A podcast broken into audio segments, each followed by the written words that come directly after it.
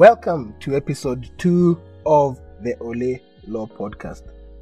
This is a weekly podcast that discusses issues relating to technology, the internet, social media, privacy, data protection, cybercrime, how they interact with each other, how they interact with us, and how they interact with the law. I am your host, and my name is Mugambi Laibuta. In episode 1, I discussed cyberbullying, cyber harassment in general, and revenge pornography. I wish to indicate that some of these um, issues that I discuss are also available on my website www.laibuta.com. Today, I wish to discuss two concepts privacy and data protection. How much do we care about our data? What kind of information do we share online? What are our rights about all this information? But before I begin that discussion, I wish to define the concept of uh, privacy and data protection. Privacy relates to the right of you as an individual to control your own personal information, and also the right to decide what to do with this information whether to disclose this information or to keep it private.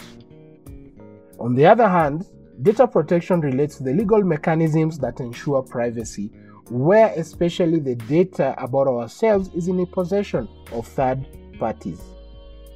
Article 31 of the Kenya Constitution provides for the right to privacy. So it states that the right to privacy includes the right not to have our person, home, and property searched, the right not to have our possession seized, uh, the right not to have information relating to our families, private affairs unnecessarily required or revealed. Keywords there unnecessarily required or revealed, or the right not to have the privacy of our communications infringed. That is what the Constitution provides for.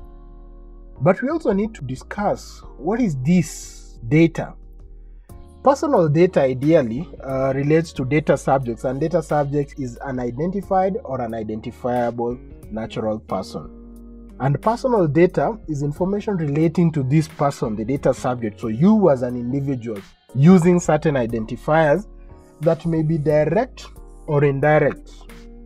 And some of these identifiers could relate to uh, physical factors, physiological, genetic, mental, economic, um, etc.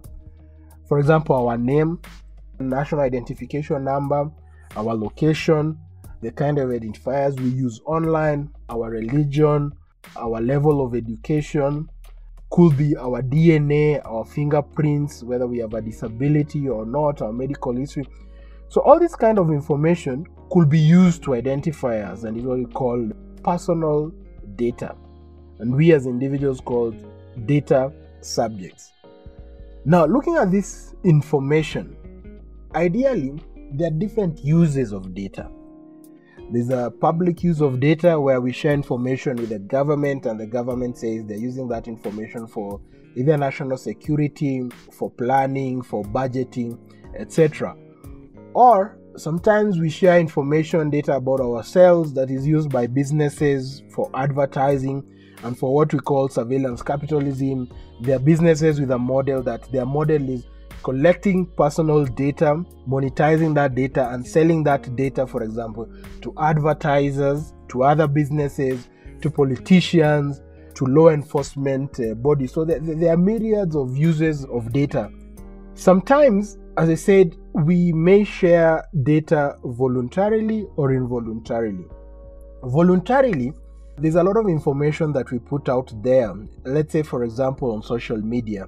Uh, if somebody went to your Facebook, uh, Instagram, LinkedIn, they're able to know your profession, when you are born, uh, who your family members are, where you live, uh, what kind of meals you prefer, where you go on uh, weekends, whether you go to a church, whether you go to a mosque. So there's a lot of information where ourselves voluntarily breach our own privacy and put information out there. But there are also cases where certain information is required of us, like when uh, the, the government is carrying out uh, a census, there's certain personal information they ask us, and this is required by law to provide this kind of information. Then there's the commercial use where you find that um, commercial entities will collect this data sometimes, whether we provide it to them uh, or not. And social media companies sometimes collect a lot of data about us, even without um, informing us, or where you use certain mobile applications or log in into certain uh, websites, and the data about us is collected and monetized.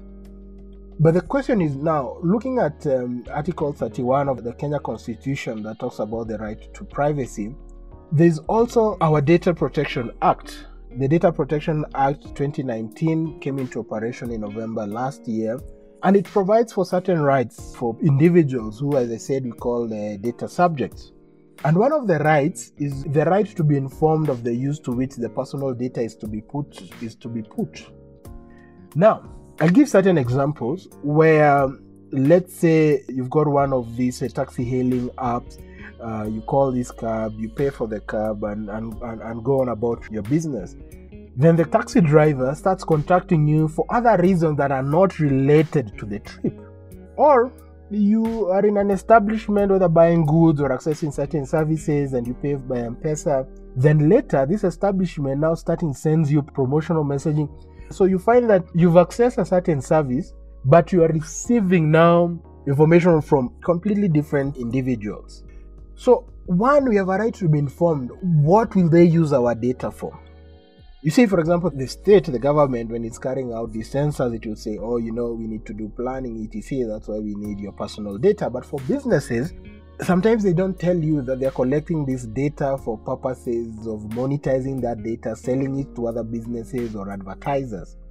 Then we also have a right to access personal data that is in the custody of a data controller or a data processor. A data controller, data processor ideally is a person who decides what to do with data, collects the data, analyzes it, stores it, and um, also transfers it to third parties. So you have a right to access to know what kind of data is available this person, these individuals, or these institutions hold.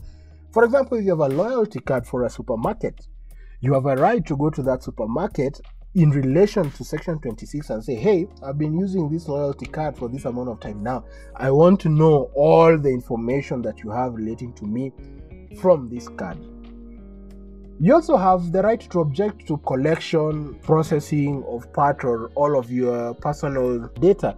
Of course, as I had mentioned, some personal data is collected through a legal mandate, so it might be it might be not possible to say no to the collection of this data.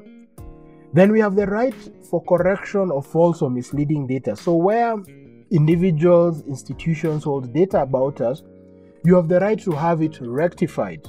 You may do this, for example, you get a passport or a national ID and you find certain aspects, it's given you the wrong date of birth. You said you're male instead of female. You have a right to go and have that corrected, and actually, you must have it corrected. Then you have a right for the deletion of false or misleading data about you. In Europe, they have um, the right to be forgotten, though this is a concept that has not gained ground uh, in Kenya, but perhaps in future, people will file suits where, because you know, there's a lot of information about us online, and if you do not want certain information about you to be accessible from now henceforth, you go to court and say, Now I wish for the deletion of my data from all platform A, B, C, and D. So, what these rights and these uses of data uh, make us do is that we need to be conscious about the kind of data that we put out there and for what purpose we put that data out. For example, the voluntary nature, where we voluntarily share information online or with um, other people. Like last week, I discussed the issues of uh, revenge pornography, cyber harassment, or cyberbullying, where people may have access to information about us and use it to harass us. So that becomes a, a criminal element or revenge pornography where people decide to disclose intimate or personal information that has been shared in privacy with them. But in the event that we do share information about us online, we need to note that uh, as individuals we have certain rights the right to privacy and um, article 31 and our rights as data subjects as i've indicated in relation to article 26 of uh, the data protection act so, listeners, that's it for this week. Uh, as I said, you may contact me on different platforms. My email is uh, mugambi at laibuta.com. Uh, I'm also available on Twitter using the handle at OLEZ or Facebook Ole Laibuta, on LinkedIn Mugambi Laibuta. I look forward for you to listen to another episode, episode 3, which will deal with another issue relating to data protection and privacy. Thank you and goodbye.